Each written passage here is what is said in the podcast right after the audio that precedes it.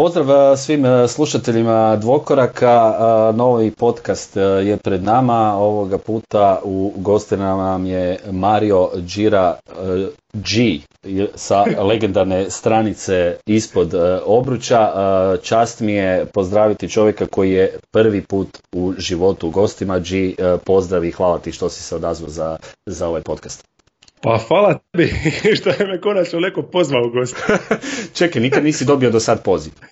E, dva puta sam imao poziv, to su bili razgovori, ono, desetak minuta i to je to. A evo vidiš, ono, ispada, ispada da, da, da te ljudi kao tu si, tu si, slušamo te, čitamo te, ali nikoga neće možda pozvat, niko neće čuti ovoga na drugačiji način. Uglavnom, tebi je oda, laknulo da prvi puta e, ne moraš raditi pripremu, da ne moraš e, voditi, da ne moraš sada brinuti o tome, ti si sada taj ko odgovara na pitanja koji, koji je u ovoj drugoj ulozi. Ono, volim popričati s ljudima o ovim temama, pogotovo s ljudima koji znaju, jel? E, s kojima se kužim, koji jedna, jednaki su fanatici, ali ti očito ne snimaju podcaste. A evo ti kako si krenija, baš sad gledam ovdje na podcast e, u Hrvatskoj, top 10 podcasta, ušao si u top 10. A, pa to je... sad, si, sad si deveti, ja sam osmi i ja imam 18 subscribera, a ti 12. I s obzirom kako radiš prikovremeno, za, za tjedan dana ćeš me satrat, zato sam mora doći tu da upoznam neprijatelja. A, misliš da ćeš dobiti ti još kojega nakon ovoga, pa da me možeš pobjeći ovoga. Razgovarat ćemo na početku iduće sezone, možda ćemo biti izjednačeni onda. to, zbunješ se skroz, šta se događa? Ono, košarke nema, ali ima košarkaški podcast. ima više podcasta nego košarke ovoga. da, definitivno. Dobro, ovoga, evo, e, puno sad, e, zadnje vrijeme slušamo o 90-ima, posljednji ples, jesi gledao posljednji ples, da to će biti ovako? E, ne, ne, ne, ne, ne, odbija sam a priori ga gledat u startu, mislio sam možda pogledat ga jednog dana, ali sad kad se ovo u zadnje vrijeme još počelo više pričat, da je to jedna najobičnija reklama, neću ga vjerojatno nikad pogledat, jer imam u startu problem prema nečemu što traje 10 sati. Aha. Znaš, ono, Lord of the Rings, sva tri traju 10 sati čovječ. Jesi kad sva tri u komadu ću A nisam u komadu, nisam toliki fanatik. trebalo bi pauze između. Ovoga. Da, ima, ima ljudi još nekoliko koje sam čuo da, da za sad ono nisu pogledali ili ok, budem kasnije malo... A dobro, sad je ovaj nekako je došlo u ovom periodu kad nema ništa drugo pa je još dodatni hype oko toga i više se priča pa... Pa to je, jel znaš da su čak požurili ovaj objavljivanje za, za nekoliko mjeseci, jel to je biti planirano nakon sezone, ako sam dobro povata te podatke i onda su požurili, jer ESPN jednostavno nima šta, ono morali su neći popuniti program. Pa da, ovo je taman, Znači, tip je tipa zadnje dvije epizode, ja mislim čak montira ono dok su ove se pokazivale, još nije proizvod bija ni gotovat. To, to isto nešto govori. Ja? Da, dobro mi je došlo u biti i na neki način da malo ovoga popular, zadrže popularnost ovoga nekih uh, svojih uh, stvari. Uh, no, ovoga, današnja tema neće biti 90. Današnja tema neće biti ni uh, početak... 80. 80. Trebalo bi jedan snimiti podcast o 60-ima, zamisli. Znaš, ono, ko je otišao toliko daleko, ono, znaš, ono, ajmo o... o Zamisli te pretencioznosti, ono. uh, ćemo govoriti o ljudima koje nikad nismo gledali. da gledali. George Mikan, kakav utjecaj je imao ovoga, na razvoj košarke. A mislim, još jedan samo dokaz da bez Hrvata ništa. Eto, vidiš, ovoga, su, uh, nas ima pomalo. ovoga. No, nećemo ni sa početkom stoljeća, nećemo čak ni recentno, nego u biti ideja je da nas dvojica ovoga ovakva fanatika kakvi jesmo se malo dotaknemo uh, budućnosti. Ne da o, govorimo... vraćare, to mi se sviđa. Ovoga, nećemo... pogađati kad će covid epidemija završiti nešto slično. E, pa možemo i takve stvari pogađati, ali uglavnom ovoga bavimo se Nostradamusima danas ovaj, na neki način, odnosno idemo malo, idemo malo razgovarati o stvarima koje su počele mijenjati košarku koje nas čekaju u budućnosti, na koji način će nas to odvesti, šta, šta mi možemo vidjeti, što odnosno što nas na neki način uh, privlači, odnosno na koji način razmišljamo o tim stvarima koje nas čekaju. Jedna od stvari koja je ovoga interesantna u zadnje vrijeme je ono velika promjena igrača po momčadima velika cirkulacija igrača pa se tu sada u zadnje vrijeme puno priča o, o kemiji, o, o, o, tome koliko je teško zadržati jednu jezgru igrača na istom mjestu, koliko je teško te igrače nekako spojiti da par godina budu zajedno. Naravno imamo nekoliko primjera, ali ono što su Sprusi bili godinama, to je sad na neki način pase. To nam je ovoga nešto što teško da ćemo na takav način opet vidjeti. Što ti misliš o tome? Hm. Pa ne znam, mislim, to vrijeme svako donosi svoje na neki način. Ovdje je dosta bitno bilo ne samo što su igrači, ajmo reći, postali glasniji u tom nekom traženju svojih prava, nego mislim da je uvijek bitan motiv i taj da liga na neki način mora čuvati samu sebe od, od, od sebe, jel? od vlasnika točnije, jer ako se sjetiš onih vremena prije zadnja dva kolektivna, a čak i predzadnjeg onog e, kolektivnog, znači di su bili ugovori, znaš ono, bili su ugovori od 10 mm. godina, od 7 godina, e, ugovori koji su jednostavno ubijali franšizu. Ti sad ako imaš neki ugovor, evo čak i ovaj ugovor od John Walla recimo uzmeš za primjer, e, koji zvuči katastrofalno, međutim ti kad pogledaš, wow čovječ, ono naš, koliko je već godina prošlo. Ili, ili ovaj Westbrookov ili Polo, nekako ih je lakše istrpiti ako ne ide više od četiri, znaš. Pa da, sve je manje, nema više tih long term e, ugovora, da, nema, nema da vezivanja to je glavni razlog i da to zbog toga nije loše. Jednostavno nije zbog toga loše. E sad ovo ovaj dio kemije ovoga onoga, pa ne, ne brijem toliko na to. Mislim da ništa s Pursima nije značilo to što su možda mogli igrače potpisati na duže, jer cijela poanta je bila da ti stvoriš tu atmosferu, da igrač taj želi tu ostati. I nakon, jel? A ako on želi otići, kao što u jednom trenutku LeBron želi otići iz Majamija, bože moj, onda, onda ga ništa ne može zadržati, ni da sedam godina možeš mu ponuditi ili tako. Mislim da je ovo super. Pa, da pače ono. I, da su imamo, još, još bolje. E, to je, imamo veću, veću zanimljivost na način da, da, da, da, se puno više toga i puno brže mijenja. Kao što se igra nekako brže uh, mijenja i sve više promjena, odnosno sve nekako brže se mora razmišljati, brže se mora prilagođavati, tako nekako se i brže mora, uh, brže mora učiti. U biti sve je nešto brže, brže, brže, u biti jedno s drugim i to donosi, ovo što si rekao, meni se isto sviđa jer živimo u takvom vremenu gdje na neki način i pozicije izumiru kao takve koje smo poznavali, odnosno već smo već svjedočimo tome. Nemamo više ono klasično kako za ove stare playmakere kako smo imali uh, prvo dodaje pa onda šutira ili zabija, danas imamo obrnute priče, danas imamo i ove, evo LeBron James ove godine od uh, dominantnog ball handlera, krila do visokog u small ballu igra. Znači imamo, mm. imamo nekako igrače, imamo nekako igrače koji, ok, ne mogu doći uh, uvijek LeBron James uh, tip igrača, ali imamo Janisa sa svojom posebnošću, evo imamo Zajona kao nekakvu novu priču, vidjet ćemo gdje će to voditi, uh, ali opet ti nekakvi ekstra atlete koji, koji u biti nema više ono klasično ovo što Stevens već neko vrijeme priča da dijeli igrače na tri, na tri vrste, ball handleri, krila i visoki. To je već nešto što, što, što je postaje realnost. To, to je sad, ajmo reći, postalo uh, zastupljenije, zastupljenije nego prije, ali uvijek si imao biti jednostavno podjelu uloga.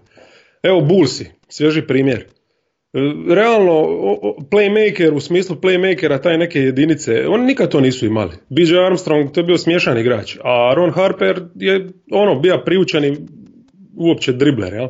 odnosno uh, za tu poziciju igrač, razigravač. On je isto bio strelac čisti. Znači, kako su oni razigravali? Njima je Pippen praktički prenosio loptu i bio playmaker. Pa po Point forward smo ga zvali, jel tako? Da, da. Znači, ali to je to, jednostavno, najboljeg driblera, čovjeka s najboljim pregledom igre, on je playmaker, znači on je onaj koji kreira nešto, vrti pick and roll, stvara višak dribling, on i tako. E, danas je to potpuno normalno da kad imaš jednog Džanisa da ćeš mu podrediti sve. I to je u biti super, jer cijela poanta svog tog sistema i sve te igre bi upravo trebala biti da izvučeš maksimum istih talenata koje imaš. Jel? Tako da mi se to maksimalno sviđa. Ono, baš mi je blesavo na neki način kad zovemo BJ Armstronga kao e, sad nabraš momčad Bullsa iz deve, početka 90. BJ Armstrong je bio play, a najmanje je bio play. Ono. ono, on bi prinio loptu i otrčao bi u korneri. To je to. A? Da, imali smo već tada ovoga tih prilike, naravno. Ne, ne, uvijek toga ima, ali samo što jednostavno mi kao koji pratimo i općenito situacija oko toga bila više patila od toga da to ide u neke, ja. Da, evo sad kad si, kad si neke nazivnike, ali sad jednostavno kad ovako otvoreno pričamo, znaš ko je skakač, ko je defanzivac, znaš ko je playmaker, znaš ko je strijelac, znaš ko je za šta, jel? Sve ovisno o kvalitetama. Pa i Grant Hill je potom bio nekakav recimo primjer uh, igrača ispred svog vremena što se tiče te, te svestranosti. Nekakav tip, taj neki, kod njega, da? Meni, meni on bio ono, kad bi me neko pitao ko je bio taj nekakav ko je ono prvi došao koji može pokrivati, igrati više toga, on mi je bio onako, uvijek mi ostao sjećanju kao ono, Isuse Bože, ovaj, ovaj može igrati playa, može igrati krilo, a možemo ga staviti ovdje. Nekako, e, nekako ta prilagodljivost je danas naravno veća, ali imamo ovoga i onda sad ovu radikalizaciju ko Houston recimo, znaš ono, maknut ćemo sad i centra, kako ti se to sviđa onda? Ha dobro, oni su, oni su možda malo pretjerali jer su ubili ovaj, e, tu ljepotu košarke koja uključuje e,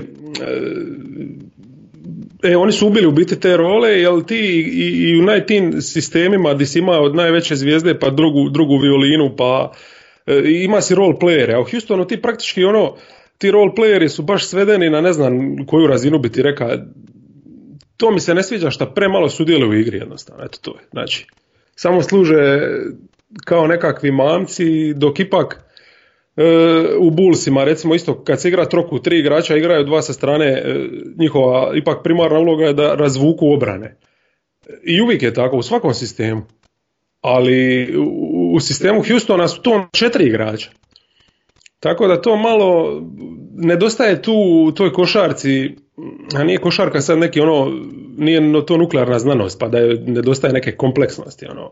A, ali ima, ima tu jednu ljepotu, ima, ima, ima puno više slojeva od toga. Houston je to sve na jedan taj sloj, sve je to na matematiku i to je ono što mi ide na živce. Za, zašto je ta njihov ipak malo pretjerano ono. Više, više estetski, jel? Znači tamo je doslovno sve se svodi samo na, na to da, da se odradi posao, ali tu nema nikakve estetske vrijednosti. Bar meni, ne znam. Vjerujem šta hoćeš e, reći, odnosno ja sam sličnog razmišljanja što se tiče Houstona našem e, prijatelju po zajedničkom poznaniku Emiru su oni sjajni. Odnosno ovoga... Pa zato što je on čovjek koji gleda taj bottom line. odnosno voli tu uh, radikalizaciju, odnosno odlazak u krajnost, ajmo tako reći. Ne možeš ti njima usporiti da oni nisu uspješni i da možda mogu čak otići do kraja i da možda, ali da je to neka predivna košarka, nije, jer to je košarka koja je ono ogoljena do, do, do, do onoga, I, iza toga više, više nema ničega, ona, ona dalje nema šta, ti tu nemaš jednostavno šta otkriti više.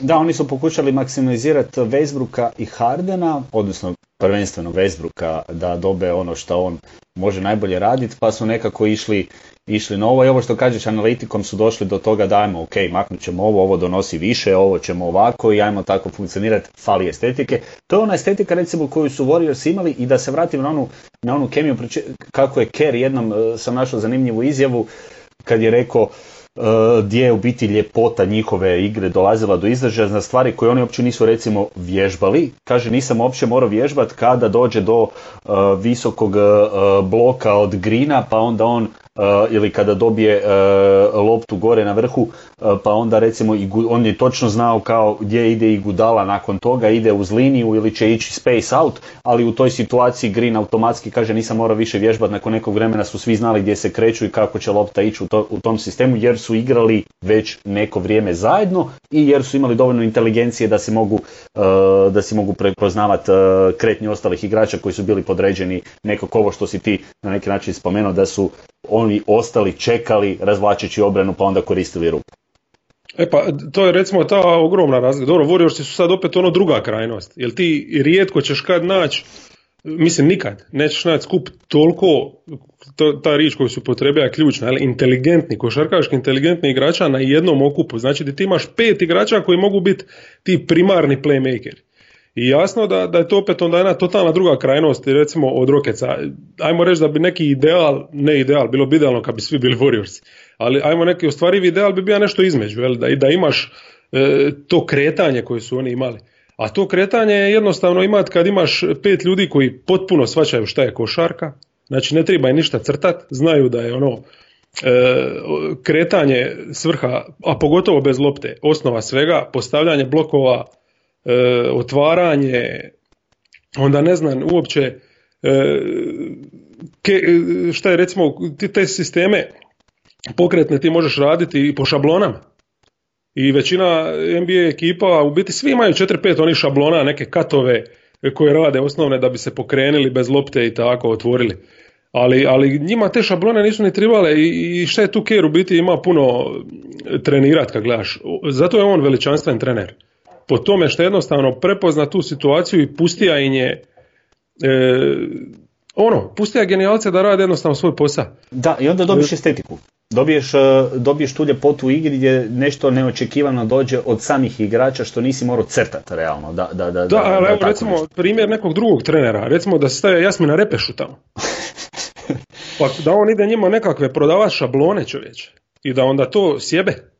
Kužiš? Da. A Kerova veličina u tome je ta veličina tih trenera i zato NBA na neki način ono sama sebe regulira jer ti tamo teško da možeš biti nekakav e, čovjek koji će, ti treneri su prošlost, evo sad smo ostali bez jednog nedavno koji je bio malo tvrd sa tim sistemom, gdje je sve bilo ono flex, flex pick and roll, e, Jerry Sloan, e, tvrd, i Greg Popović je malo tvrd što se tiče, to znamo ono vidjeti u play-offu, gdje on drži do svoga i, i nikad ne popušta, pre, prekasno se prilagodi, jel? to je ta jedna, ajmo reći, mana tog tipa trenera, iako je Greg velik da se razumijemo, daleko Ma da, toga, obojice su, obojice su, on je igračima nametni, a ono i pogled na život i košarku jedan drugčiji, ali da, da sad ne otplovim daleko što sam htio reći da se vrati na Kera, znači ta njegova veličina e, od Phil Jacksona vjerojatno naslijeđena, je da, da igrače stavi u, u idealne pozicije, da im pomogne da ostvare svoj potencijal i uz to, i uz to znači da, da jednostavno otvoren. Evo, recimo, njegova veličina je u tome što je sluša onog klinca što je bio video koordinator, jel, u finalu, što mu je reka, što smo svi vapili. Makni centra i stavi Gudalu odmah u startu na parket. Mm. Ili ono što je napravio protiv Grizlija kad je izvadio, kad je staja Boguta na Alena, što mu je Ron Adams savjetovao. Znači, to, to, to je to, ono, ta veličina inteligencije u svakom pogledu, bilo na parketu ili uz parket. Istina i, i nekako uvijek iskoče takvi i ljudi i, i takve skupine igrača. Imali smo recimo, imamo primjer recimo kod Toronta nešto na drugačiji način, ali isto primjer je e, inteligencije i adaptacije gdje, gdje u biti e, jedan Nurc koji je u biti manje postigao u karijeri gledajući, ok, on je NBA prvak, sve, ali Skariolo je došao, odnosno prije te sezone kada je bio Nurc prvak, Skariolo je taj koji ima medalja, osvajao, bio ne, i, i, i taj Skariolo se prilagodio, ok, tu je neko ko će i njih dvojica zajedno u paru uspijevaju donijeti nekakvu, po meni, meni su oni, uh, uvijek ih ističem, ne znam, ono, možda se neki put i ponavljam oko toga, ali meni je jednostavno super vidjeti nekoga da razmišlja usred igre, da se prilagođava usred igre i da na neki način uh, implementiraju nešto svoje i opet od svojih igrača znaju što mogu izvući, na koji način izvući i onda opet tu dolazimo do ovog jednog modernog tipa igrača koji si jakam gdje su, imamo visokog igrača koji je odličan slasher. Inače to metodologija za ili, e, ili više definicije za, za ove e, niže igrače. Ali recimo oni su od njega napravili jedan drugačiji e, profil igrača koji iskoristiš i tu njegovu e, okretnost i, i, i fizikalije koje ima da on, da on da se opet maksimizira njegov učinak i to već iz godine u godinu koje raste, a opet ovi drugi igrači da, da su i njihove uloge, njihove uloge na neki način poprilično odlično iskorištene. Apsolutno, evo da, da je Sijakan završio u 25 franšiza e, e, ostalih, ko zna koliko bi ga razvili dalje od ne znam streće četvorke možda ono, ili tako nešto. Stra, strašan igrač i razvoj nevjerojatan, ovaj, pogotovo tih e, driblerskih vještina i to. Ali Toronto je opet, vidiš, posebno nešto super je da si spomenuo Skariola kojeg rijetko ono se izvlači, ali koliko je ta u biti, on je jedan dokaz koliko je ta franšiza e, u, u, upravi, u pogledu uprave, recimo ona je ovo što smo pričali za, za Warriors što su bili po pitanju talenta i to, jer kad gledaš od njihovog e, pristupa medicini ja, uh i stručnog štaba kojeg su tu složili, doktorskog, pa do trenerskog tog kojeg su složili na način na koji su složili, znači to da su dali jednom Nick Nursu priliku koji je prošao ono kroz sisteme od Europe do Rokeca i onda dovedu takvog još čovjeka za trenera da im sredi napad i, i uopće e, scouting njihovi načina koji otkrivali su talente i to, to, to, to je ono vrh vrhova. Tu nema šta, to treba ono ići tamo godinu dana i samo ih pratiti. Pa to je i, i, i super je meni ovo korištenje G lige na, na koji oni su način to pro, producirali. Tu ima nekoliko igrača koji možda nisu uspjeli u NBA-u pa su se istaknuli sad ili ističu se u Euroligi. Znači puno, puno korisnosti od od, e, od tako nečega, odnosno i neki ljudi koji su tamo rade, evo iz, sa hvale kao nekoga ko, ko je ovoga dobar u tom svom e, poslu i, i to si spomenuo očito od, od, vrh, od dna do vrha ili obrnuto e, jako dobro posložen sustav, međutim nemamo kod svih taj primjer i to se recimo vidi, recimo kad dođemo kod nekakvih drugih primjera, loše komunikacije ili loše kemije ili lošeg, lošeg razvoja, onda meni evo znaju Sansi ovoga pasti na pamet ovoga kao ekipa koja tu recimo ok, sada malo to i bolje izgleda nego što, što je izgledalo malo bolje, prije. Malo, bolje. E, malo je bolje ovoga i, i malo su se isposložili, ali su godinama imali par godina gdje su ono totalno sve to jako loše radili. Na kraju Koškov je radi komunikacije platio navodno i radi, radi nekakve lo, uh, nerazumijevanja ili manjaka strpljenja i, i odnosa s igračima na kraju nije, nije, dobio, nije dobio neku priliku ili, ili vremena kao što bi neko drugi dobio. Pa dobro, njemu se dogodila situacija da jednostavno jedna ga uprava dovela, a druga jel? jednostavno nije bio njihov igrač. A, tu su malo požurili, ali općenito mislim njihovi potezi, eto, to, to je baš ono primjer franšize koja ti može pokazati da koliko je bitan talent na svim razinama. Znači i uprava može biti talentirana isto kao što ti je bitan igrač i trener. Loš trener može zezniti cijelu stvar, loša uprava ti može napraviti od tebe da budeš New York, jel?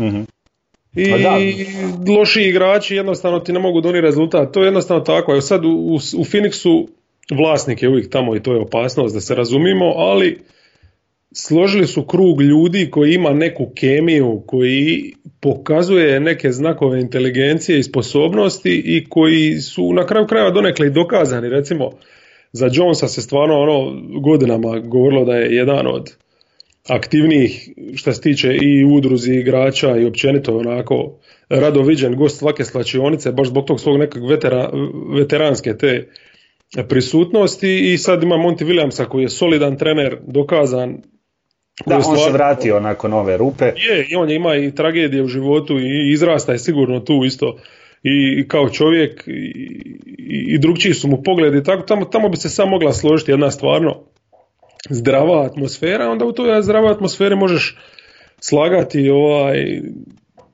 ekipu, jel, talenta imaju u svakom slučaju.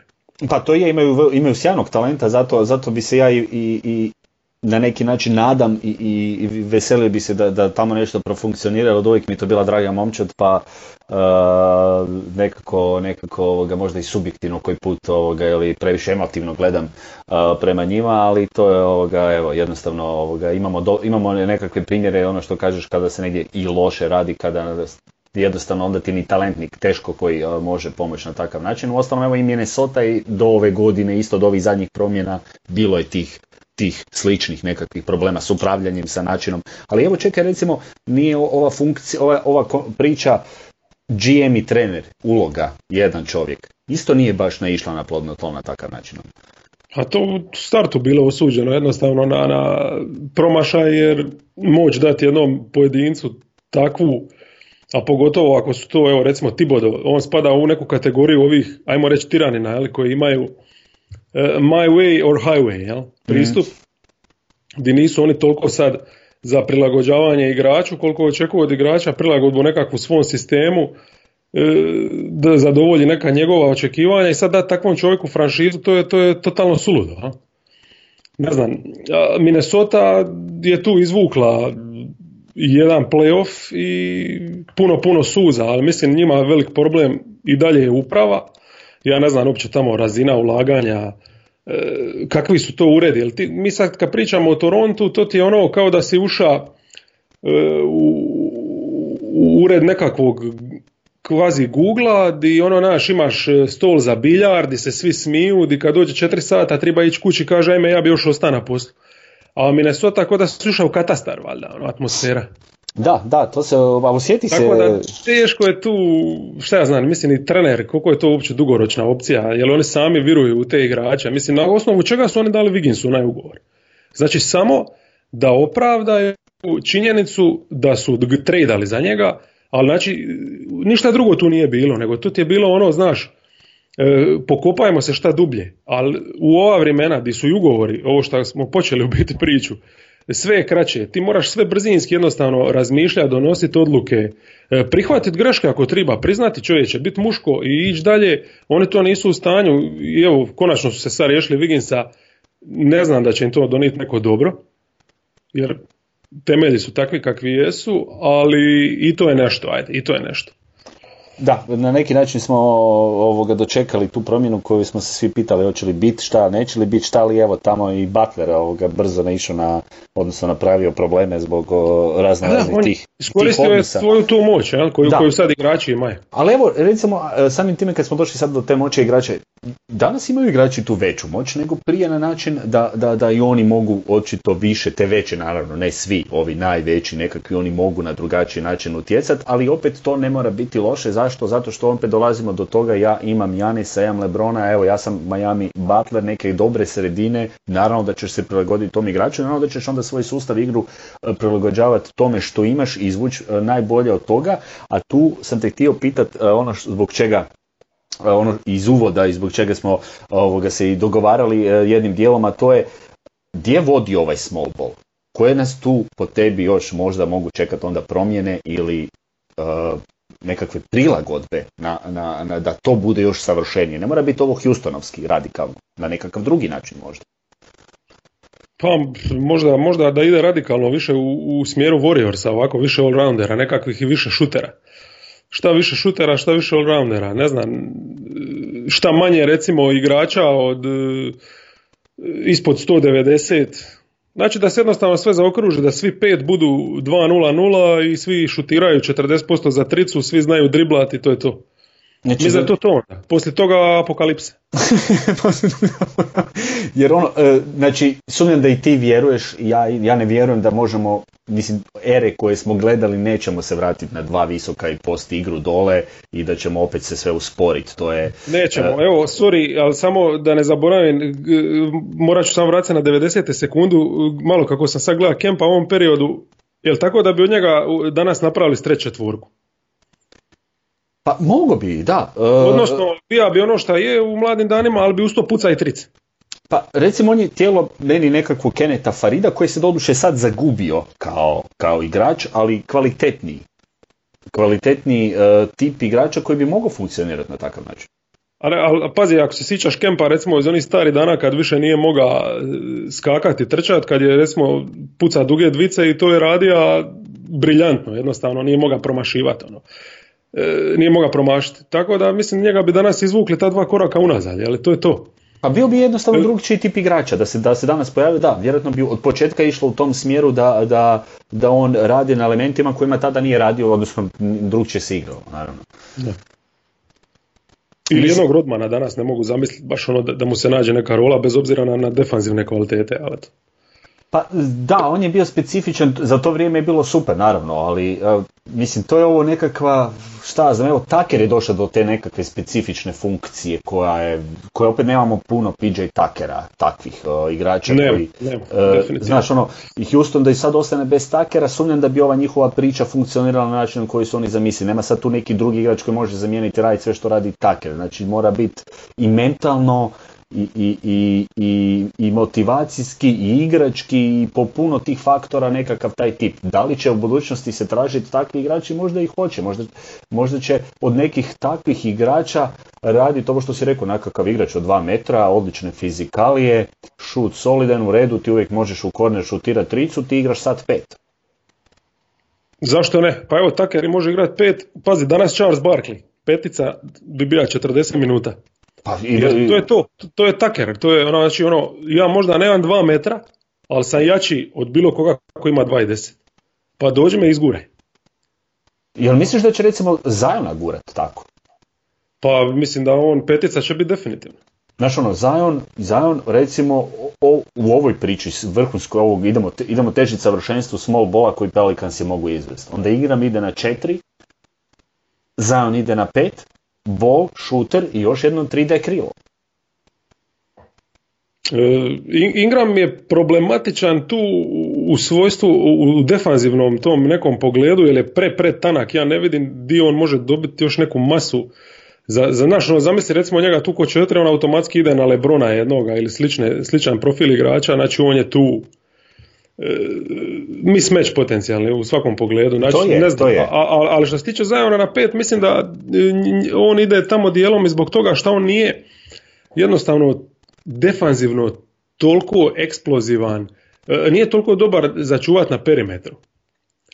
Ko, ko šta bi recimo ono kad gledaš njega kako skače i leti ponekad po parketu ili kad doleti ono ne znam sa strane pa zalipi bananu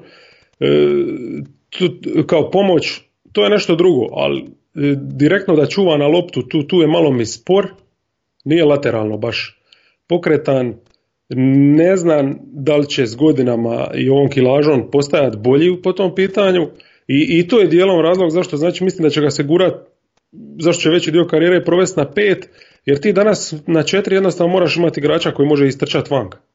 Non stop, u biti ne istrčati vanka, nego igrati praktički vanka, to je to. Da, to je, to je. I ovo što kažeš, e, za sad je obrambeno najveći problem. Jer realno e, njegove, njegove ali dobro, to je sad još rano za nekakav ono ozbiljniji sud što se obrane tiče se tu puno toga još Ne, ne, pa za ono centarski što će obavljati pa skupljati pa skokove, čuvat sredinu, masa, ovo ono, nema veze što on neće sad biti neki vrhunski bloker direktni, jel?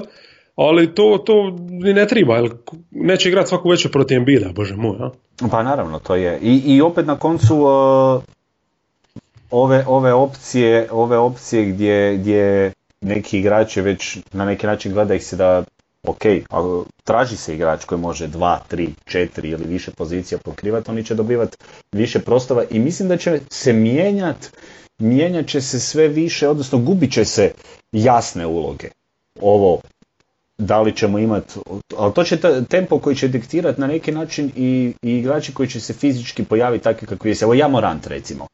mm Isto tijelo, dva čovjek na dva metra, uh, vrhunske uh, uh, predispozicije. Za sad mu nedostaje malo, ajde, radit će na šutu, to će popravljati, ali već sada se vidi puno toga, već sada se vidi da on može sa svojim tijelom na svojoj poziciji biti dominantan. Ma, on je briljantan, prvenstveno ono, tehnički to je, to je meni čudo otkriće od igrača. Jer ono što sam malo gleda na koleđu, to nisam ima dojam, vidiš da je zvrkal, da je, da je tako inteligentan igrač, to je baš mi otkriće. Izuzetno, izuzetno i, i tehnički je puno ispred di sam mislio da je. Znači i šuterski je on miljama ispred onog di, sam, ja, di su očekivanja bila recimo na nekom početku sezone. Pa da, ima je... To sad sve stvarno izgleda ono vrhunski, vrhunski ima, imao je, imao je uh, iznad očekivanja sezonu po nekoliko tih stvari, odnosno nije ga se toliko projiciralo kao nekoga ko će na taj način, ali da, mislim da nas čeka ono što bih ja rekao da nas čeka da me neko pita, uh, era tih fizički ekstremnih igrača, odnosno igrača sa, koji će doći na određenu poziciju pa će na toj svojoj poziciji zbog svojih fizikalija uh, dobivati dobivat više, više prostora. Naravno, visoki će se morati prilagođavati u kontinuitetu prema tome, neće više moći ovo, ovo što si ti uh, spomenuo, nekakvi igrači morat će izlaziti van, moć, moć, morat će moći šutirati, morat će na nekakav drugačiji način funkcionirati, odnosno ove uloge Reggie Jackson, uh, ovaj, pardon, Reggie Evans će na neki način, ako nisi elitan u nekoliko stvari, a, a, ako već nemaš, ne znam, šut ili nešto, nešto tipa Gober koji može egzistirati ako, ima, ako mu nedostaje nešto napadačkih, uh, nešto napadačkog potencijala, mora biti elitan u nečemu drugom i da bi mogao egzistirati u ovom današnjem svijetu. Da, ali i to njegova egzistencija, znaš, ono to je do jednog momenta, ali ti ako imaš njega, zna se na šta si osuđen. Znači... Pa to je, ti moraš prilagoditi sustav njemu, to je jasno. Da, i ti si znači od momčad za prvu, eventualno drugu rundu play-offa i to je to. Jer te, teško, jedino da se dogodi nekakva sezona da se polome svi ovaj e, neki igrači koji njega mogu izvući iz reketa i ono, ne znam, onda, onda Jazz ima šanse, mislim. To, to jednostavno igrač toliko limitiran u jednom pogledu ne prolazi. To je recimo nešto šta će Juta isto, oni su malo tako zatvorenije tržište i taj eksperiment po meni tamo dosta, dosta dugo traje, ne znam, ta ekipa mi se ne, nema neku budućnost, tamo znači neke potrebe, promjene su potrebne prije nego kasnije, tako da recimo njega bi treda definitivno prvoga, jer evo sad ovo s Bogdanovićem, dobro on će za iduću sezonu biti spreman, ali će biti godinu stariji, E, nisu pogodili baš sa, sa tim što su ovo lito izveli, ali nisu se digli plafon koliko su očekivali. Da, ja sam ih u biti hvalio kad su se dogodili određeni potezi, jer kao ono, pa ovo je ono na neki način, ali evo, ovo što smo rekli za Gobera, ja se slažem s tobom oko Gobera. Koliko god je elitan u nečemu, opet postoji rupa. Postoji ta rupa bez koje ne može on, jel možeš ti njemu spustiti dole loptu da on riješi neku situaciju, da si siguran u to? Ne. U napadu. Znaš, ono, hoćeš ti njega dole na niskog posta spustiti loptu, aha, Goberi će ovu situaciju riješiti ovaj napad. Ne možeš računati na to. Da li ti to najbolja opcija u, napadu? Nije, ni, ni druga najbolja, možda ni, ni treća najbolja opcija. Znači, na neki način e, imaš uh, taj jedan minus, moraš se tome prilagoditi. I ovo što si spomenuo, evo sad kad, uh, znači ti u ovoj COVID, COVID situaciji sa, sa Mitchellom, ovoga spominje se upravo kao da bi to mogla biti nekakva skorašnja budućnost, ti bi se znači svakako rješao prvog Gobera nego Mičela. Pa samo zato što je ovaj mlađi, ono još i, i, i još nisam siguran jel dosega plafon neki, ne vidi ni njemu neku veliku budućnost, ali za Gobera točno znamo šta je, ono, već smo se toga nagledali. Tako da, nemaš nikakvu tu vrijednost više ne možeš dobiti, ono. Njegovo vrijeme tu je prošlo, on bi idealan bio negdje u nekoj situaciji da bude situacijski igrač kao što je Gasol zlata vridija Toronto. Znači Gasol nije igrač ono kojeg će iko spomenuti kao tip koji bi e, ono naš najznačajniji za osvajanje naslova Toronto, ali da nije bilo njega oni ne bi prošli Sixers. Da, pa ne bi puno toga napravili ni ove sezone. E, jednostavno, jednostavno tip, ali to opet se vraćamo na inteligenciju. Znaš, neko ko nadoknađuje opet nekakve stvari s ovom inteligencijom, a ti opet e, to jako dobro maksimiziraš da, da imaš takvog čovjeka, odnosno da imaš e, sustav u kojem on e, može funkcionirati onda, onda na jedan sjajan način. Naravno, teško je sad naći da svako može tako, ali, ali opet je jedan, jedan odličan smjer.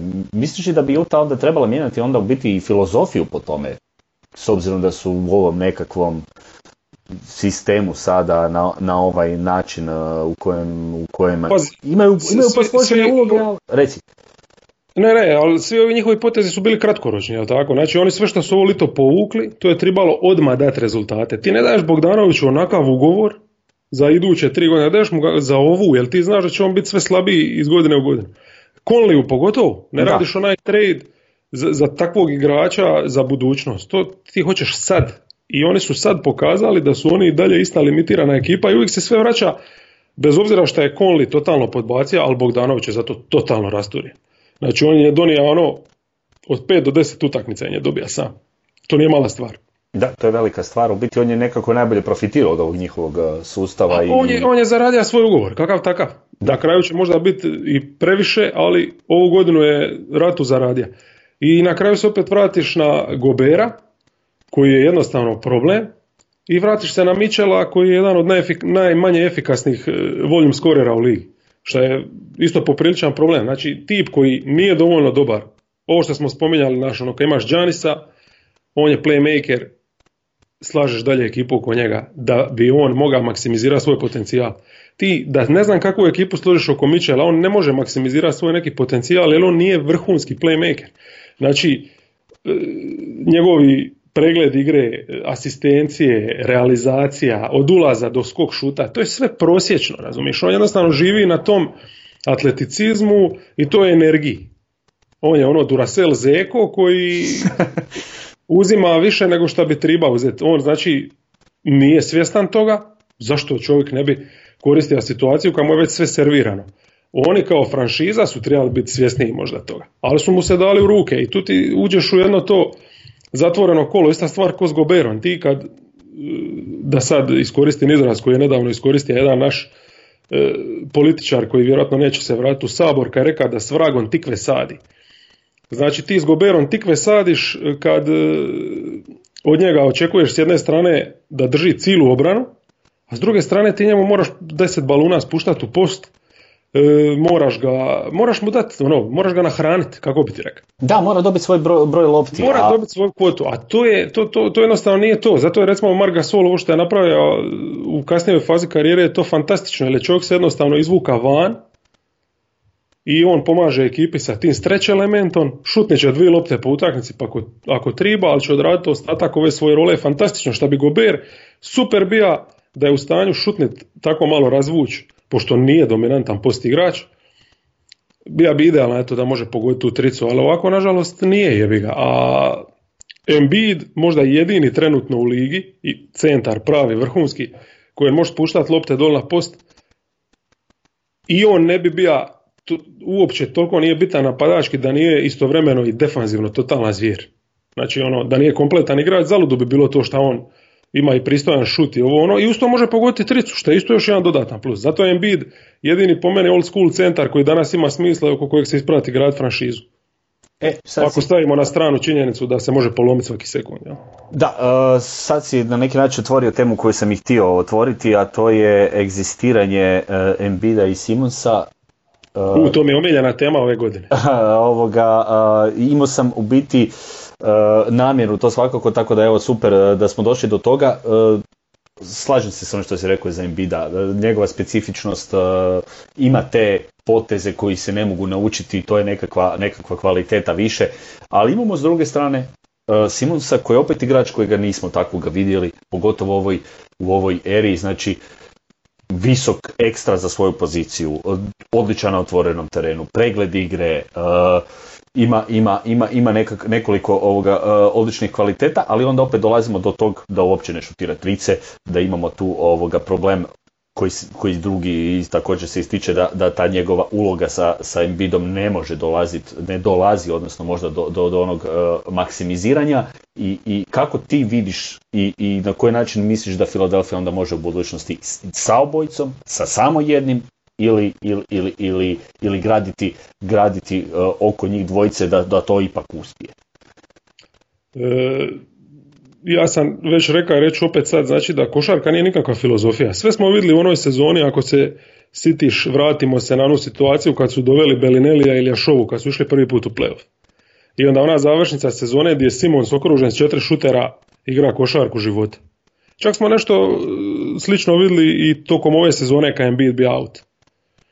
I ono što često vidimo, li i kad Simonsa nema na parketu, pa da je Embiid u nekoj svojoj idealnoj situaciji sa viškom šutera. Znači, točno znamo, sve na nje je jasno šta treba napraviti. E sad je tu stvar jedna druga, a to je jednostavno što su Sixersi uložili ogromna i sredstva i opipljiva i neopipljiva. Opipljiva u vidu dolara, i, a neopipljiva u vidu tih nekih očekivanja. Jel? U to da će od ove generacije nešto biti, da će oni nešto stvoriti. I ti jednostavno to sad ne možeš razbiti dok ne daš im dovoljno šansi da se možda pokaže da možda ne mogu i ne mogu i meni je to najfascinantnije. Na to pitanje niko ne zna odgovor. Ko zna što se može poklopiti, možda oni i uspiju zajedno osvojiti naslov. U tome je lipota toga. Pa realno ti kad gledaš da su oni prošle godine za jednu loptu ispali od, od Raptorsa. Da, moglo je biti puno, scenariji su mogli biti nakon toga potpuno drugčiji za, za, i za Raptors i za njih. Možda, možda ne bi prošli Milwaukee, možda ne bi Warriors, ali oni su mogli proći Toronto za jednu loptu. Pazi, takva nesavršena ekipa. E sad šta je meni tu, zašto je ta ekipa ove sezone, ono, ali baš oni su broj jedan za priču, svi drugi su manje bitne priče, čak i ovo Le, Lebron i Davis, to mi nije toliko zanimljivo koliko je ova Philadelphia sjajna. Znači, doveja se Jimmy Butlera, i kad je playoff krenija, Simons je nesta, Butler je bio Butler naravno. I iako si vidio da je Butler Butler, negdje se donila odluka da oko njega ne želiš graditi.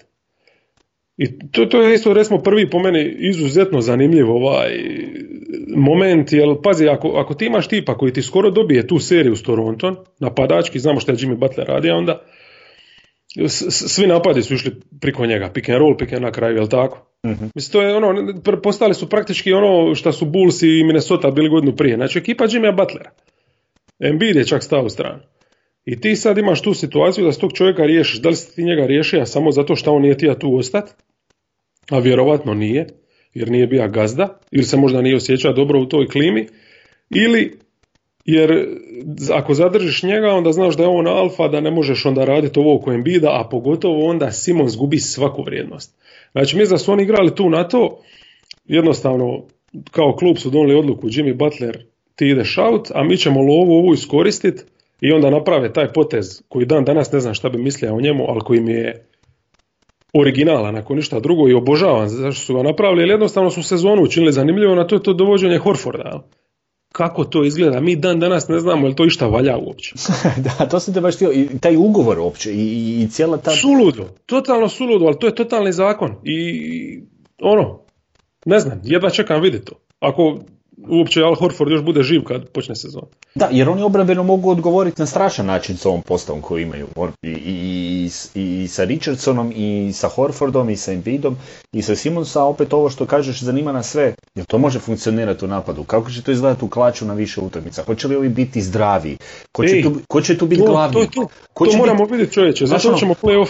Ko će u klaču, ko će tu onda uzimati loptu? Hoće, mislim. Jer lani, znači imamo tu lansku seriju gdje smo vidjeli da je Jimmy Butler reka Simonsu i Embiidu maknite se ja sam gazda. I sad Jimmy Butlera nema, doveli su Al Horforda koji je praktički njihov gasol. Ono, u napadu neću smetat, e, do duše smeta, ali ne može pogoditi ništa. To je Uzima više šuteva nego i prije još, da. Uzima još više šuteva, nije takav ono, šuter. Ono, skok šut, ništa drugo, to je njegov sad, jebi ga. To mu je uloga, on je zna što da će to tako biti, ali ni defanzivno kajem ti više, pošto nije toliko pokretan, sve mu je teže naći rolu, jer ti danas moraš imati četvorku, Simons ti mora igrati u četvorku, jel? znači da leta i zatvara sve. I ne znam, u principu on je njima igrat za 15 minuta, znači ti si doveo njega, ko će biti treći, četvrti, peti, ja volim Richardsona, Harris je meni super, na stranu kad staviš njegov ugovor, to je jedan dobar košarkaš. Ne znam, ne znam, baš ono, izuzetno zanimljiva situacija. Da, to, to je i mene zanima, pogotovo prof. Oni su nekako ekipa ko neki Armagedon ovoga, ili, ili, će, ili će dobiti sve, odnosno ili mogu kao jednom trenutku ovoga, proigrati ili, da je to klikne pa da dobe, ili mogu komotno ispast u prvoj rundi od nekoga ako se ne, ne poslože ovoga na neki način. Komot, komot. Ta, ta, ta, ta, ta, nekakva nesigurnost nije oko njih, odnosno... I, i, ja, pazi, i onda još na, na svim tim, znači šta je taj roster se slaže, nekompatibilan je u neki način, e, sulud, totalno i, onda još nad svim tim visi činjenica da je Embiid sklon ozljedama i gomilanju kila, znači njemu je 30 minuta ono održati u istom tempu i dalje je problem šta, šta mu jedino zamiran, ništa drugo mu ne mogu zamjeriti.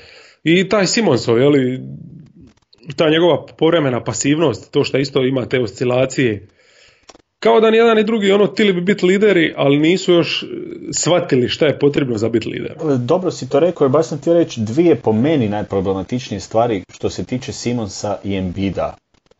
Zašto na ljetu, tijekom ljeta ili off sezone se nije radilo na nekim stvarima koji jesu problem? Kilaža kod Embida, zašto nisi spremniji?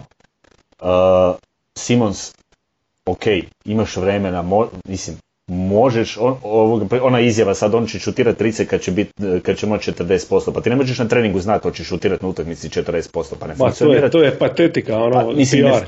pa ne, da, ono, ne idu takve stvari tako, mene, mene, mene jednostavno kod takvih igrača, ok, želiš biti lider, želiš nešto napraviti, pa daj radi na tome.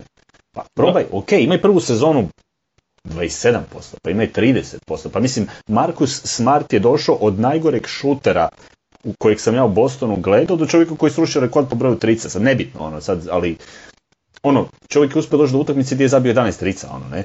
A, a ušao je u ligu, ono, kamenje je letilo. Je, Marko Smart je ono, ima, ima tu etiku koju oni očito još nemaju i mislim da kod njih ono u biti postoji ono dosta racionalno jednostavno objašnjenje, mislim to, to su klinci mladi koji pogotovo Simons je li od, od praktički dobro da ima puno teži put je, on je skoro bio na rubu i da prestane, ok, razumljivo. Da je, je, i došao je ipak iz jedne druge situacije, mislim nije on sad došao ono iz nekog geta, pa nema, šta bi rekli amerikanci, onaj čip na, na ramenu da, da, se mora boriti, da ne vrati se u glad, jel? znači on je isto došao iz jedne fine familije, e, di, di nije mu košarka nikad bila neki prioritet do onog trenutka kad skužio da bi to moglo biti onako i da mu leži.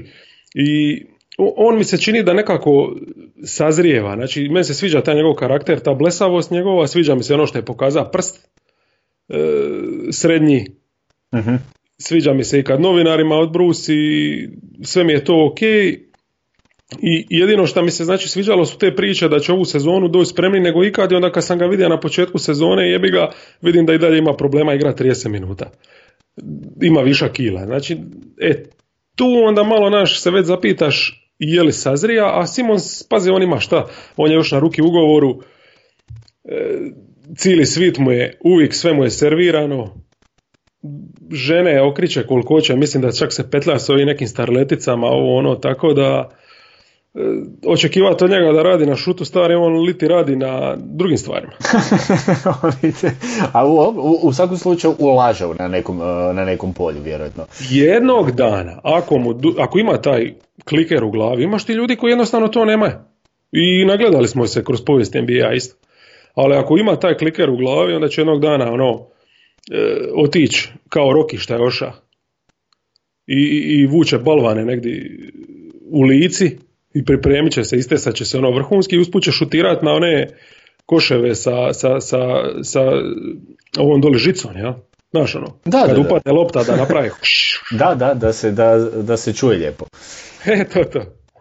To, to, to je vrlo, vrlo interesantno, vidit ćemo na taj način da se, spomenuli smo Butler, ali Butler nam je došao u ekipu gdje su stvari počele sjajno funkcionirati, jedan su od iznenađenja i momčad koja, kad smo razgovarali o, o, ovim uh, kemiji, uh, pričali smo o, o, o, igračima kao nekakvim raznovrsnim uh, visokim igračima, tu smo dobili jednog Adebaja kao tu jedan modern tip visokog, dobili smo Butlera kao lidera, dobili smo, dobili smo neke dobre stvari i znali smo, znamo, ne moramo previše uh, ulaziti u, u povijest Erika Spelstre, ali znamo da i on je jedan od ovih tipova, uh, meni je interesantan kada smo već pričali o Nursu i Torontu kao isto jedan genijalac, isto jedan čovjek koji se prilagođava terenu i isto jedan čovjek koji zna iskoristiti uh, puno od kvalitete svojih igrača i meni se evo sviđa što je, što je Miami napravio sve sa, sa iz ničega isto praktički jer, jer su imali Pazi, on je s kakvom je on grupom igrača donedavno radio.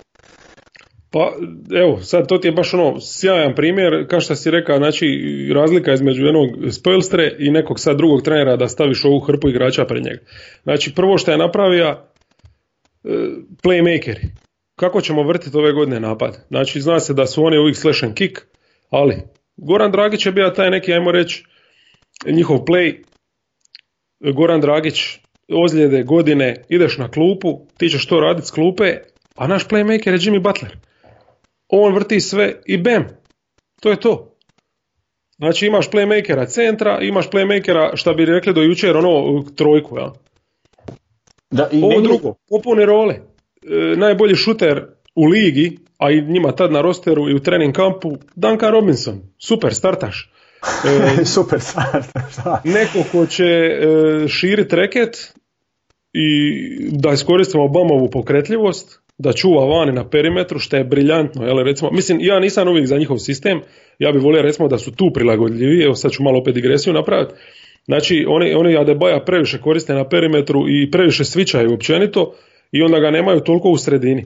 I onda onaj drugi visoki koji često bude ono nekakva trupina tipa Olinik ili Lenard, iako mu jedina rola tipa dignit ruke ono i vertikalno čuvati obruč nije to u stanju jebi ga jednostavno fali im taj igrač tu ili možda da Bema e, ubace više pod koš, ali onda nemaju nikoga na četiri ko bi mogao odigrati tu njegovu rolu. Jel? Da, on je, on je ekstra baš zbog toga, meni je super ovo što, znaš, ono, ovo što veliš igrač koji ono može prevesti loptu pokrenut napad, on to i radi kod njih i to je... Da, to da, je da, tak- oni vrti kroz njega to, ali, ali ovo defanzivno gledajući, znači evo da, da sad imaš zadnji napad i da, i da recimo igraš protiv neke ekipe koja ono, evo igraš protiv Blazersa.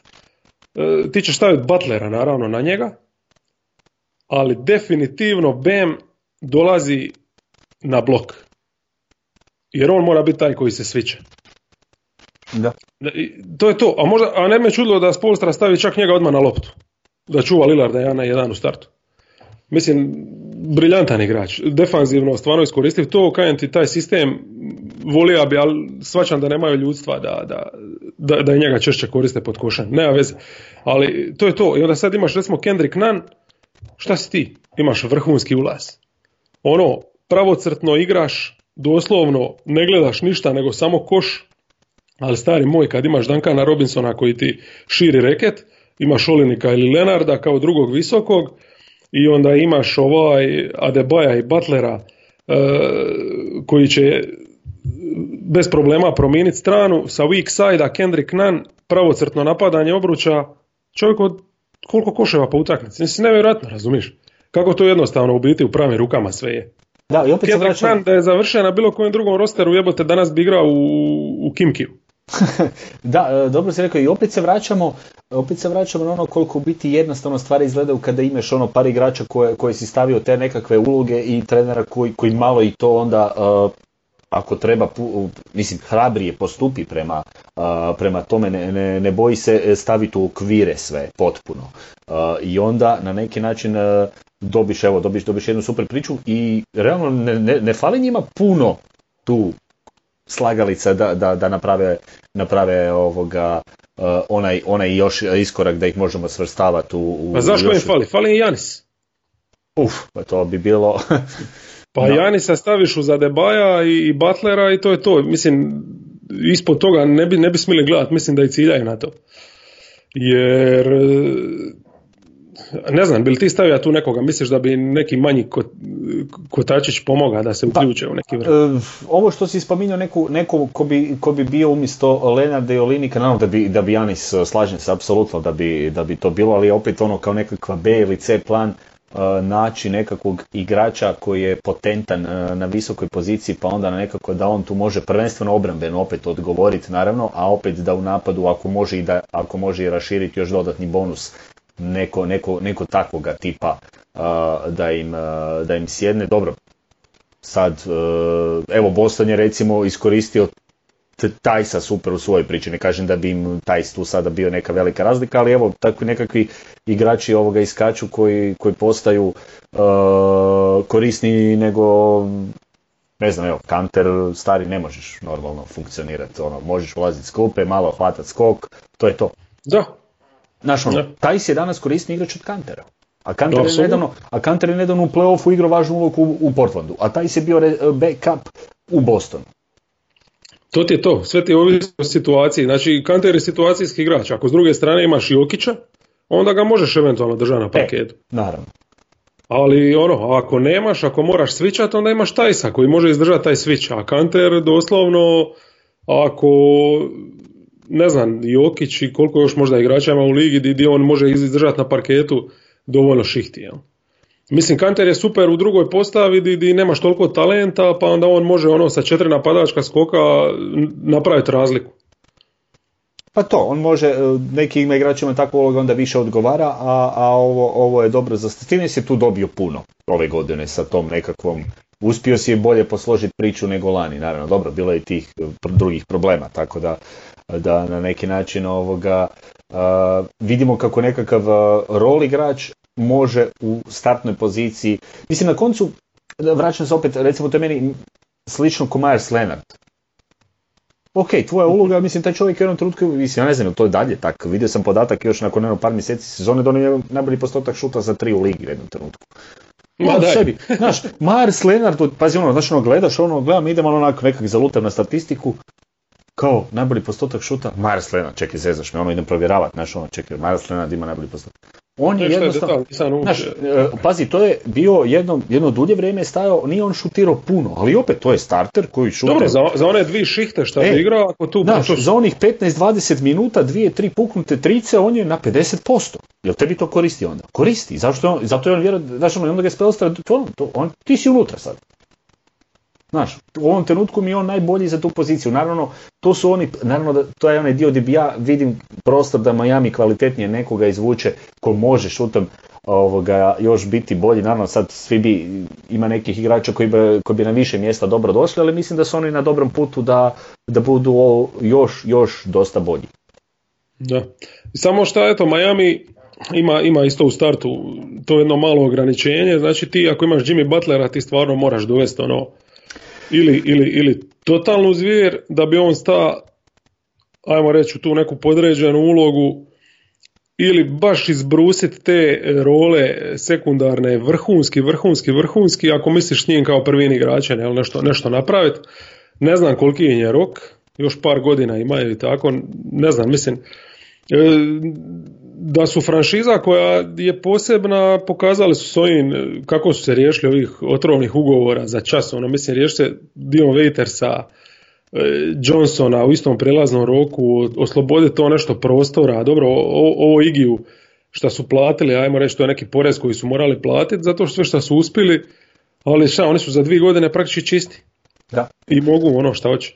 Pa evo, evo... I, dotle će i znati u biti i to s Butlerom će te dvije, dvije najbolje godine još su mu i ostale i onda idu dalje. Ja? Uh, ovo kad si rekao ovoga kog bih ja ubacio, meni se recimo sviđalo ovo što si dobro si objasnio, um, nisam se htio zaletavati jer ovo što kažeš, Butler je specifična zvijezda. Ne možeš dovesti nekoga da, da on bude malo Butler, malo ja. Mora biti ili Butler ili neko ispred na neki način. I onda tu recimo meni se sviđalo ovoga, da su kad su tražili recimo prvi pik im je bio ovoga Galinari odnosno kao nekakav kao nekakav igrač kojeg su htjeli dovesti da bi malo ovoga, njima fali malo još možda tog napadački uh, više uh, više, da ima više opcija, Galinari bi tu se dosta dobro po meni uklopio, na kraju su završili sa Crowderom i Igim, što je ok, u redu, ideš probat. To se otvorilo, dobra je situacija, zašto ne, naravno. Ovo, na neki način našli su se u boljoj poziciji možda nego što su na, na početku sezone očekivali. Da, definitivno su nadmašili, ba mislim da, da će tako dobro klapat, e, to, to nije jedna očekivanja bazirana na nekim ono brojkama ni ne mogu predvidjeti, ali evo čisto po nekoj logici, ako znaš da je to Miami, da je to Spolstra, onda znaš da će izvući još dodatnih 5 do 10 pobjeda, samo zato što su organizacija takva. Pa to je, to je. Pa evo vidiš e, da recimo koliko uh, neke te uloge, evo Porzingis uloga u Dallasu idealno za Uzdončića kao ja sam druga, ako treba možda i treća opcija jednog dana. A meni je taj roster briljantan. Ja, ja bi, znači, ako Zinger se ne slomi, ne slomi, ta ekipa po meni će osvojiti naslov u idućih 4-5 godina. Je, je, je tako da, da, da ovaj, uh, imaš idealnog prvog? Imaš, već imaš idealnog prvog, imaš idealnog drugog, imaš trenera vrhunskog, imaš super organizaciju. Uh, Pazi, Kleber, evo, kuši, opet taj Kleber, to su ovi, to su ovi, ovi Njemci očito produciraju ove petice ovoga, koje, koje danas... Modeli. A, si vidio ovo, Hartenstein, Kleber, Tajs, još ćemo i sve nego one što su nekad ovaj, producirali. A, si, Kak, od, ona je okolađa, se... se sjećaš, bio je okolađa? Ne, ne, ali da, oni, oni bijeli je bio jedan... Aha, uh, je li Femerling, tako? E, tako je, bravo, Femerling imali, imamo sad od ovih starih koji još igraju ovoga, no, uh, Tibora Plajsa, E, da, da, to je taj profil bio. Tako znam, ono, bilo je nekoliko tih drvenih ogromnih. Ne, Fenerling je baš bio ono, e, lošija verzija Shona Bradleya. puno, puno lošija. ja ne znam zašto mi je Femerling pa uopće ovaj, je li bio neki švab možda ili tako nešto, ili to ono sam... Uh, mislim da je nešto tako. Ovoga. E. Ali, nema nema ma da, ali, ali da ne odemo previše, ovoga, uglavnom, taj Dallas već sad evo opet izvučeš ovoga neke igrače koji, koji na neki način uh, ti dobro izgledaju sustav, pazi Tim Hardaway Jr. odjednom opet funkcionalan, znaš ono, sezona u kojoj ono onoga super paše, ja stojim opet ovoga idealan za ovaj spot up poziciju, uh, igrač koji je u jednom trenutku bio preplaćen, a sada je opet odličan dio sustava i naravno njegov ugovor je takav, evo ako možeš odlučiti sutra ne treba mi idem dalje. Da, mislim, Carlisle je njemu da dosta slobode i za uzvrat je čak dobio od njega nekakvu aktivnost defanzivnu koju on nikad nije pokazivao u, u, u Atlanti, pogotovo ne u New Yorku. Tako da mene je to šokiralo s jedne strane da, da je onako dosta all round, naravno dodavanja to njega ne zanima, ali e, ako neko udvoji Dončića, a imaš njega onda na weak side to je to. Ja mislim on je više nego sposoban ono potegnit e, iz driblinga. Pa ono klasična puška, klasična puška, znači daj mi, daj mi da prašim ako, ali opet on se, on se dobro osjeća, ima svoj dovoljan broj lopti, zna svoju ulogu, zna što radi i opet u toj situaciji onda dobivaš, dobivaš maksimum koji on je. I to je u biti ono što on je najbolje. On nije e nekog... pro, projicirati ako ćemo ga to, i, i to si vjerojatno u tom stilu i misli reći, znači nije on neko na koga ćeš se osloniti u play-offu, jel? Ma to. to je ono, to, to je ono što bi trebali vidjeti e, po svemu što znamo o takvom tipu igrača, on nije nešto na čemu će graditi, ali sa ovom trenutku je sasvim nešto pristojno, jer playoff on je vjerojatno igrač koji, koji će pasti u drugi plan. Ono. Koga bi tu, ti tu nadodao kao, kao dodatak da bi, da, ili odnosno koja, koji profil još koji bi im onda dobio? Meni je tu briljantan tip igrača, recimo za, za staviti između Zingera i Dončića bija Brogdon, zato mi recimo ne znam da sam bio Dallas, e, sve bi bija prova e, prošlo lito da otvori neki prostor da, da, da njega potpiše tako nekoga uglavnom moraju tražiti. Znači još jednoga ball handlera, e, biti bolje hardera, ali nekoga znači ko, ko donosi pametnije odluke, ajmo reći, ko nije, nije samo ono striki šuter, nego ko može i ulazom držati obrane na petama i dodavanjima i tako. Da, i obrambeno da pokrije opet... I e, obrambeno da nije rupa, naravno. Tako je, da, da imaš... E, I, i to si super, ja mislim, dobro, Brogdon bi opet... To, imamo ovih par igrača koji bi u više sustava odma uh, odlično pasali, ali to je njegova kvaliteta, što je stvarno ono... Njegovo razmišljanje košaci je već od ovoga jedan, jedan korak ispred mnogih, tako da na taj način ovoga njegova vrijednost ono to vrti taj pik sa Sabonisom do iznemoglosti ako treba. Ne? Ponovit, ćemo, ponovit ćemo više puta ako ne ide. Da, i mislim tu se pokazao, ono, potvrdio da, da može i to, a City ga se ono u Milwaukee u godinu prije, znači sa weak side efikasnost opjevana. Da, mislim, ono, pogađa, 50, 40, 90 Da, mislim, pogodi sve što, što treba pogoditi, ono, na neki način više, više nego što bi itko poželio da, da ima na, na, na slabijoj strani. To, to apsolutno uh, stoji. No, uh, Pelikan se smo obradili, uh, Dallas uh, smo obradili, uh, imamo još malo vremena pa ćemo još se dotaknuti evo ga da tebe pitam za ekipu za ko, koja je meni ovoga posebno draga, kratko smo ih već spomenuli, a to su Boston Celticsi. O Bože, zar i ti? a eto, vidiš, ne ide, ne, ima nas, ono, ispada ko sekta smo. Ono. Ah, ha, kao klan nekakav. I ja se iznenadim kada ovoga ispadne na kraju da je više ljudi nego što sam mislio. Ali eto, previše, previše. Ali dobro, mislim, ej, bijeli dresovi, ja? Sve ok, razumijem. Šta je s njima? Pa, e, kako tebi izgledaju Celticsi e, nakon ove promjene, odnosno ovo je jedna situacija gdje je, je, je Tatum konačno počeo pokazivati znakove nečega što smo priželjkivali možda, što smo vidjeli na, na mahove, ali prošle godine naravno bila je ta jedna konfuzna situacija, loša kemija, opet uh, ova priča gdje je jedan igrač odsutan pa drugi pa lop, podjela uloga lopti, da, danas je to puno zdravije, puno normalnije i ova situacija u kojoj imaš igrača poput Tatuma koji ovim svojim drajvovima i ovim napadima na, na, na, na probijanjima obrane već uh, radi razliku i samim time Boston već tu ima nekakvu barem baznu situaciju bolje nego što je imao prošle godine. Ja, imaš 25 poena po utakmici garantirano visokim postotkom. E, imaš čovjeka koji će ti riješiti napad ono kad god triba i to je to. Znači imaš top 10 igrača. Sad je samo pitanje ovo dalje slaganja oko njih, ja? oko njega. E, ne moraju dobiti tradeom takvog igrača, to je u startu velika stvar, iako su među vremenu dosta toga, čini mi se, ne znam šta je više iz one škrinje i ostalo. Mislim da se dosta to rastopilo. imaju masu tih pikova što bi trebali stvarno valjati za nešto talenta veteranskoga.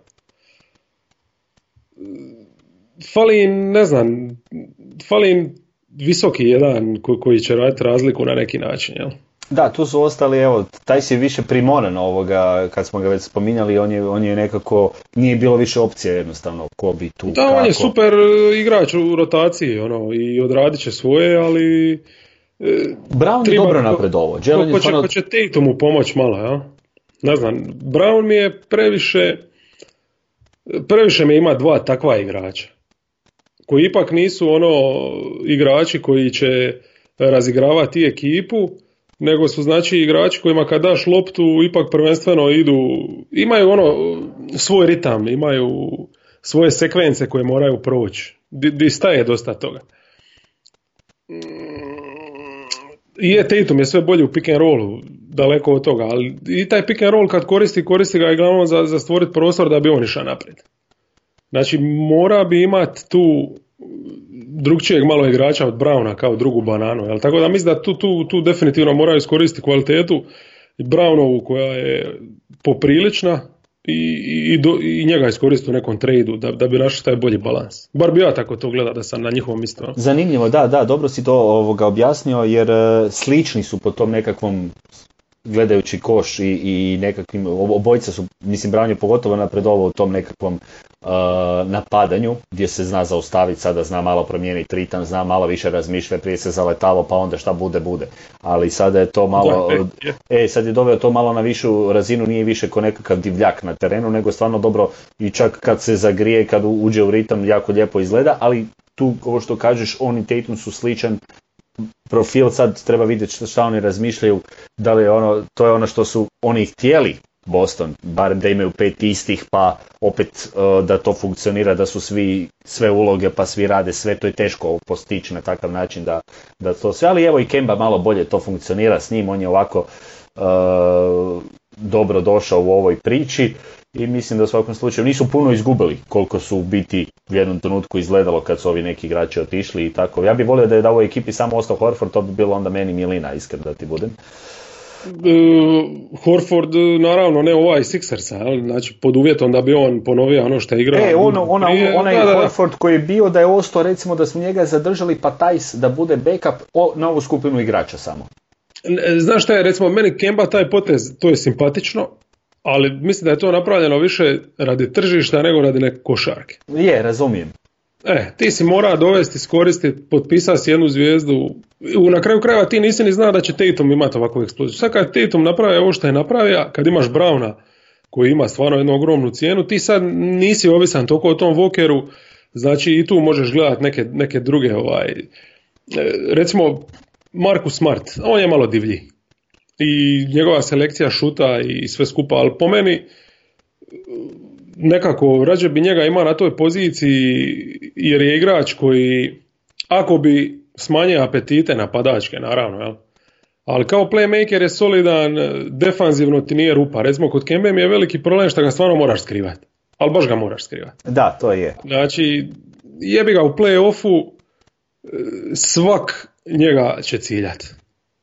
I to tu uglavnom ako ono neku seriju di recimo bacanje novčića jedna lopta odlučuje to ti presudi takav detalj da imaš tipa koji je defanzivno znači apsolutna nula nula negativan čak.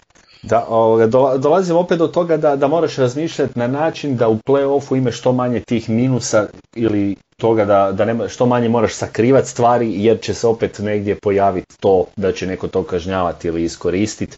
Uh, nisam htio puno danas uh, o Clippersima, to ćemo evo neke ekipe ostaviti, ove LA dvoboje i tako nešto za neki drugi put. Uh, jer evo polako se bližimo kraju ove e, prve, bih ja rekao, e, epizode druženja, e, dvokorak ispod obruča. Jel te mogu poslati kod goste u sebi da, da podilimo troškove? Ono? Pa može, ali... i da me ne priskočiš, a i da me ne priskočiš. Na, I možda, se, ali morat ću ti reći da ako mi, ako mi dobro krene s ovim podcastom, možda, možda se unsubscribe sa tvog e, podcasta sam ja jedan od onih 18, tako da... Čekaj, ja sam se sitio da ja ovaj tvoj pratim, zato jesi skočio tako naglo. A vidiš, vidiš evo ga, ali samo da znaš da sam ja jedan od onih 18 koje si spomenuo. Da, da, da, pa ja sam ti dodao ovo, ja gledam kako si ono skočio, zadnji puka sam gledao, bilo je toliko, sad već 12. Shit. E, ništa nisi spominjao Disney to nećemo. Pa nisam spominjao, ako hoćeš možemo ovoga. Kako ćemo to pratiti? Usred lita čovječ. Jesu oni normalni? Ja se liti kupan ono. Pa, Radi još manje nego kako, kako šta? da tisken budem ovoga, ja sam trebao ići ove godine, još uvijek trebam ići e, u osmom mjesecu u Toronto. Uhuhu. Uh, to za sad vjerojatno više nije opcija jer taj let ne, više nije ni blizu aktualan, niti su takve stvari možda u ovom trenutku moguće. Ali u jednom drugu kad se počelo pričati o playoffu u, u ljeto je prošlo kroz glavu čekaj, otići ću možda na playoff u, u Toronto čovječe, ne planirano uopće, to je godišnji sa treba biti sa ženom, ali na kraju će ispast ono, kak da kažem da bi ja na utakmicu onda ti.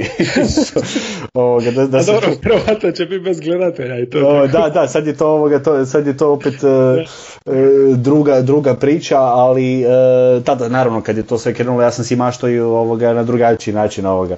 Ali ne znam, čudno mi je jer veseli me opet ok, poljeti pogledati utakmicu, opet to što veliš, nisam, uh, nisam navikao ovoga u tom periodu, hoće li to zaživjeti. Biće malo čudno, da, ali dobro, bit će interesantno. Pa, Meni je...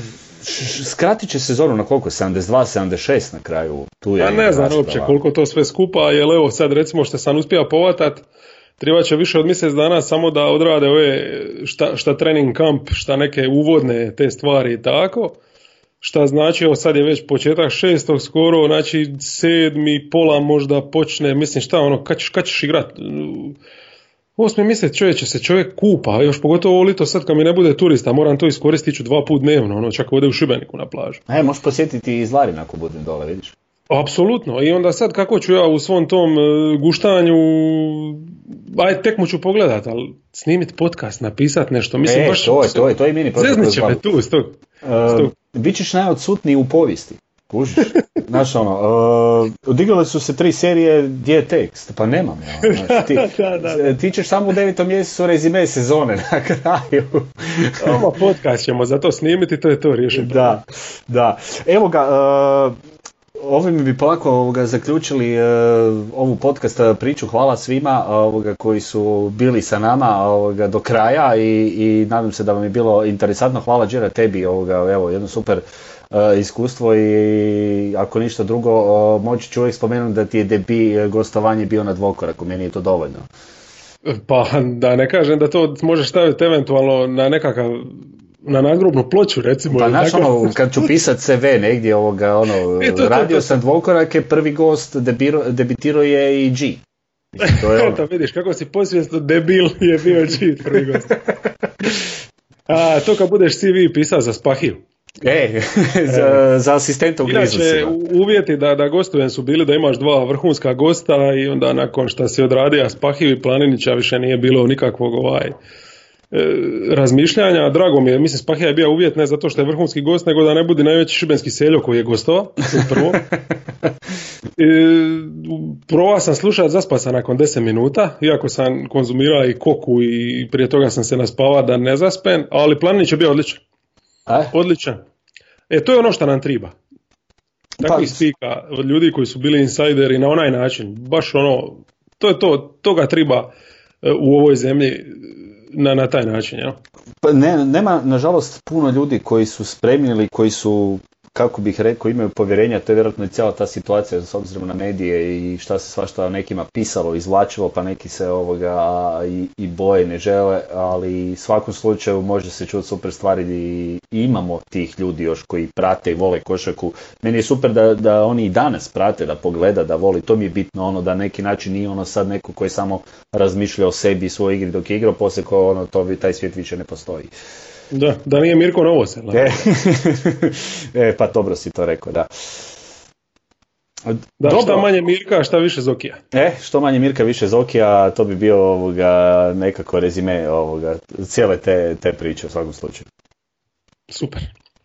E, hvala ti Đira i e, pozdrav do nekog novog možda i vrlo brzog slušanja. Živje. Živja.